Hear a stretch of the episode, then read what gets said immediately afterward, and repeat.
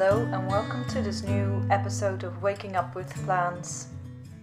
In the previous episode, we started with our exploration around time and our relationship with time.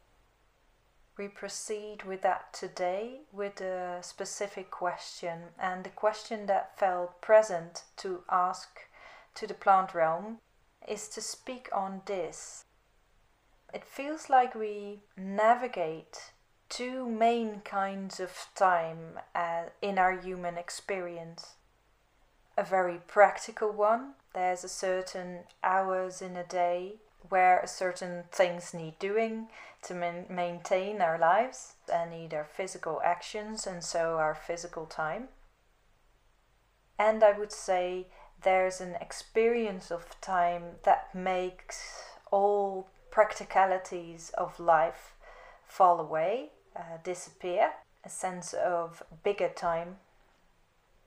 I would say this is a time of deep meaning, where deep meaning comes to us. When something big happens, like a death or a birth, or deep experiences of love, and these two can feel like they oppose each other so the question for the plant realm is really how to integrate those two, how to experience a timeless quality to life in our very practical lives. Marigold wanted to speak on this. They have a very vibrant orange color. This plant marks day and night by opening and closing their flower head. And they gave this image as a center image for their message. So let's go ahead and I will read what they want to share with us. I'd like to speak about outer and inner time. Outer time is the time you can experience in your daily physical life.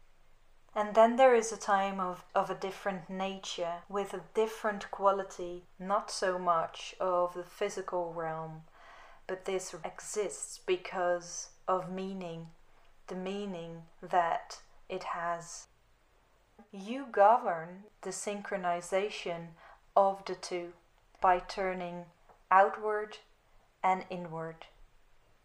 Like you see the movement of my body opening, reaching out, and closing, turning inwards. By design, with your consciousness, you can define how time works for you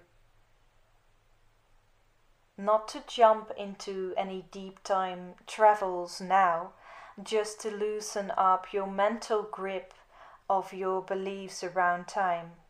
The nature of time can be anything you can imagine. Creating relation with your inner experience of time creates your outer experience. And now about the question. Firstly, yes, the outer sense of time plays a role and needs navigating. What you call practical time, also including seasonal time for that matter, day and night, it is an experience surrounding us and informing us. Basically, it's rhythm, isn't it? A rhythm we need to feel in order to be able to dance with it. They show me now the, the black line grid of sheet music and the notes being like the dance on, on the lines, on the rhythm. I'd like to propose a perspective from which these two times don't oppose each other but rather speak through each other. First, explore them separately in your life. So let's start with the outer one. Time is movement in a certain rhythm. So, indeed, we can look at it like music. The rhythm of day and night, for example, the rhythm of the seasons, of the moon, of work and free time, of school, learning, resting, being together, being alone. There's all kinds of outer rhythms. It is important to determine the rhythms that are going on in your life. And to see if the rhythms in your life have a coherence, a rhythmic nature, or if some of them are very incoherent and chaotic. Having routine, rhythms, cycles helps your nervous system to settle and make space for your awareness to shift to, for example, another experience of time. This piece of Marigold reminded me of how years back I started living with the Mayan calendar in my awareness, the 13 moon calendar that defines the solar year in 13 moons rather than 12 months with arrhythmic uh, days like 28 days, 30 days, 31 days. For some reason, that really started to bother me, so I started looking for more rhythmic uh, ways, and this and this 13 moon calendar had that. And Marigold responded to this with yes. So if one version of working with time doesn't serve you, find another one. I assure you, they are out there and they are within you. All natural cycles have coherent rhythm to them and are in coherence with each other, and so with you. Everyone has the capacity to improve the rhythm in their life, to help your system know where it is and where it's going. If everything in your life feels irregular, your sympathetic nervous system is always activated and on, so to speak, alert. This creates stress and isn't a sustainable base position to live from.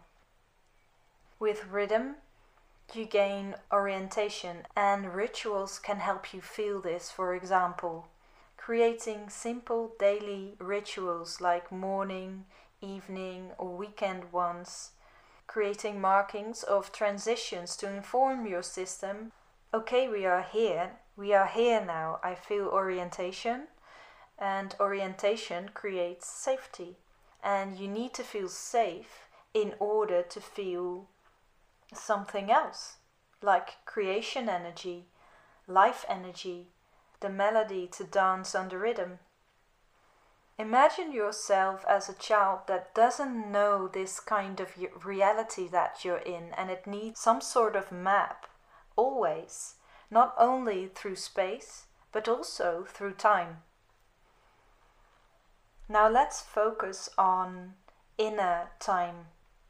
The easiest way to connect with inner time is to create a space for it in your rhythm.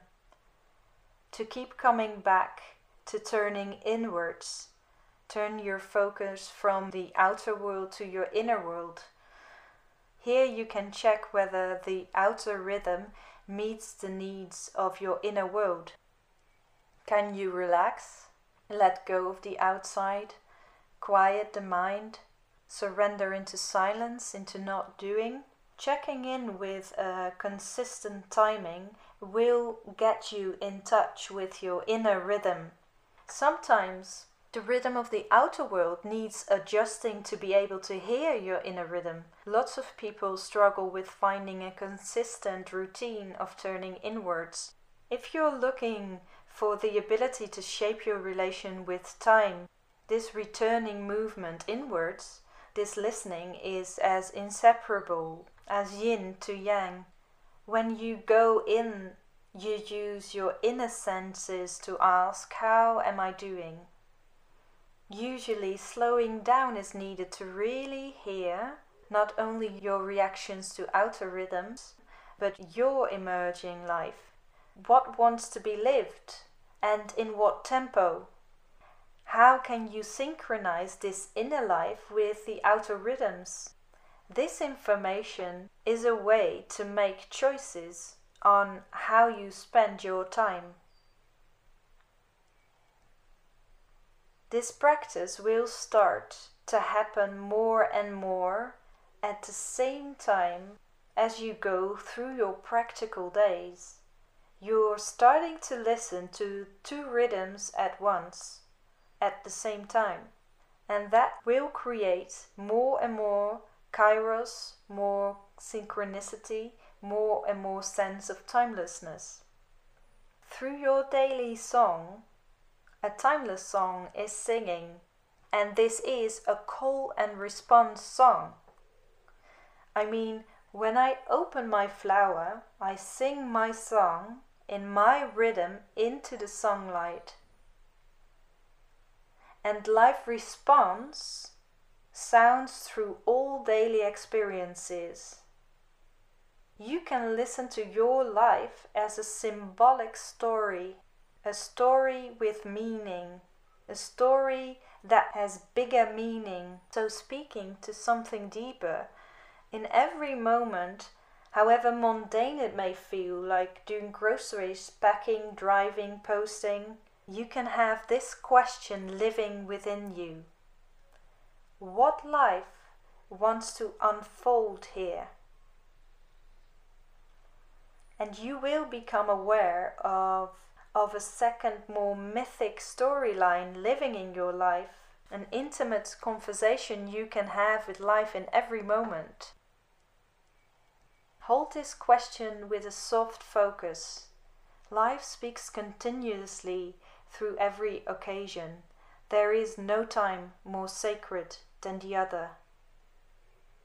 If you let go of the interpretation of so and so is practical time, where I have to do practical things, nothing else really happens here, you can experience that deep time just as well during these moments and you need never to look at your watch for things to be over again. When the evening comes and I close my flower, I turn inwards again. In the night, I integrate the outer voices, listen inwardly, rest. And in the morning, I sing to the day what's alive for me again. So sing to your life what emotions, what questions are alive for you, and see what life response is to that call. This is how you cultivate within your life a sense of time with heightened meaning that feel more like timelessness, bigger time, or kairos. And it isn't opposed to chronos time, to practical time, no, it speaks through that rhythmic fabric of time. That was the end of Marigold's message. Connecting with Marigold feels really like connecting with an enormous amount of enthusiasm for life. And what I find beautiful is that in my association of this creative life energy that I feel with them, uh, I feel an energy that goes very much outward, but they turn half of the time turn inward. And I also can experience that the really practical activities of life, like folding laundry or cleaning or gardening, can really also be an activity or a ritual to, to close your flower, so to speak, for a while and turn inwards. That's also uh, um, when I experience the two not opposing each other. Right, that were two of my thoughts on the message. Hopefully, Marigold gave you inspiration to dance with the rhythms that are surrounding you, sending you a lot of creative life energy, and until the next episode.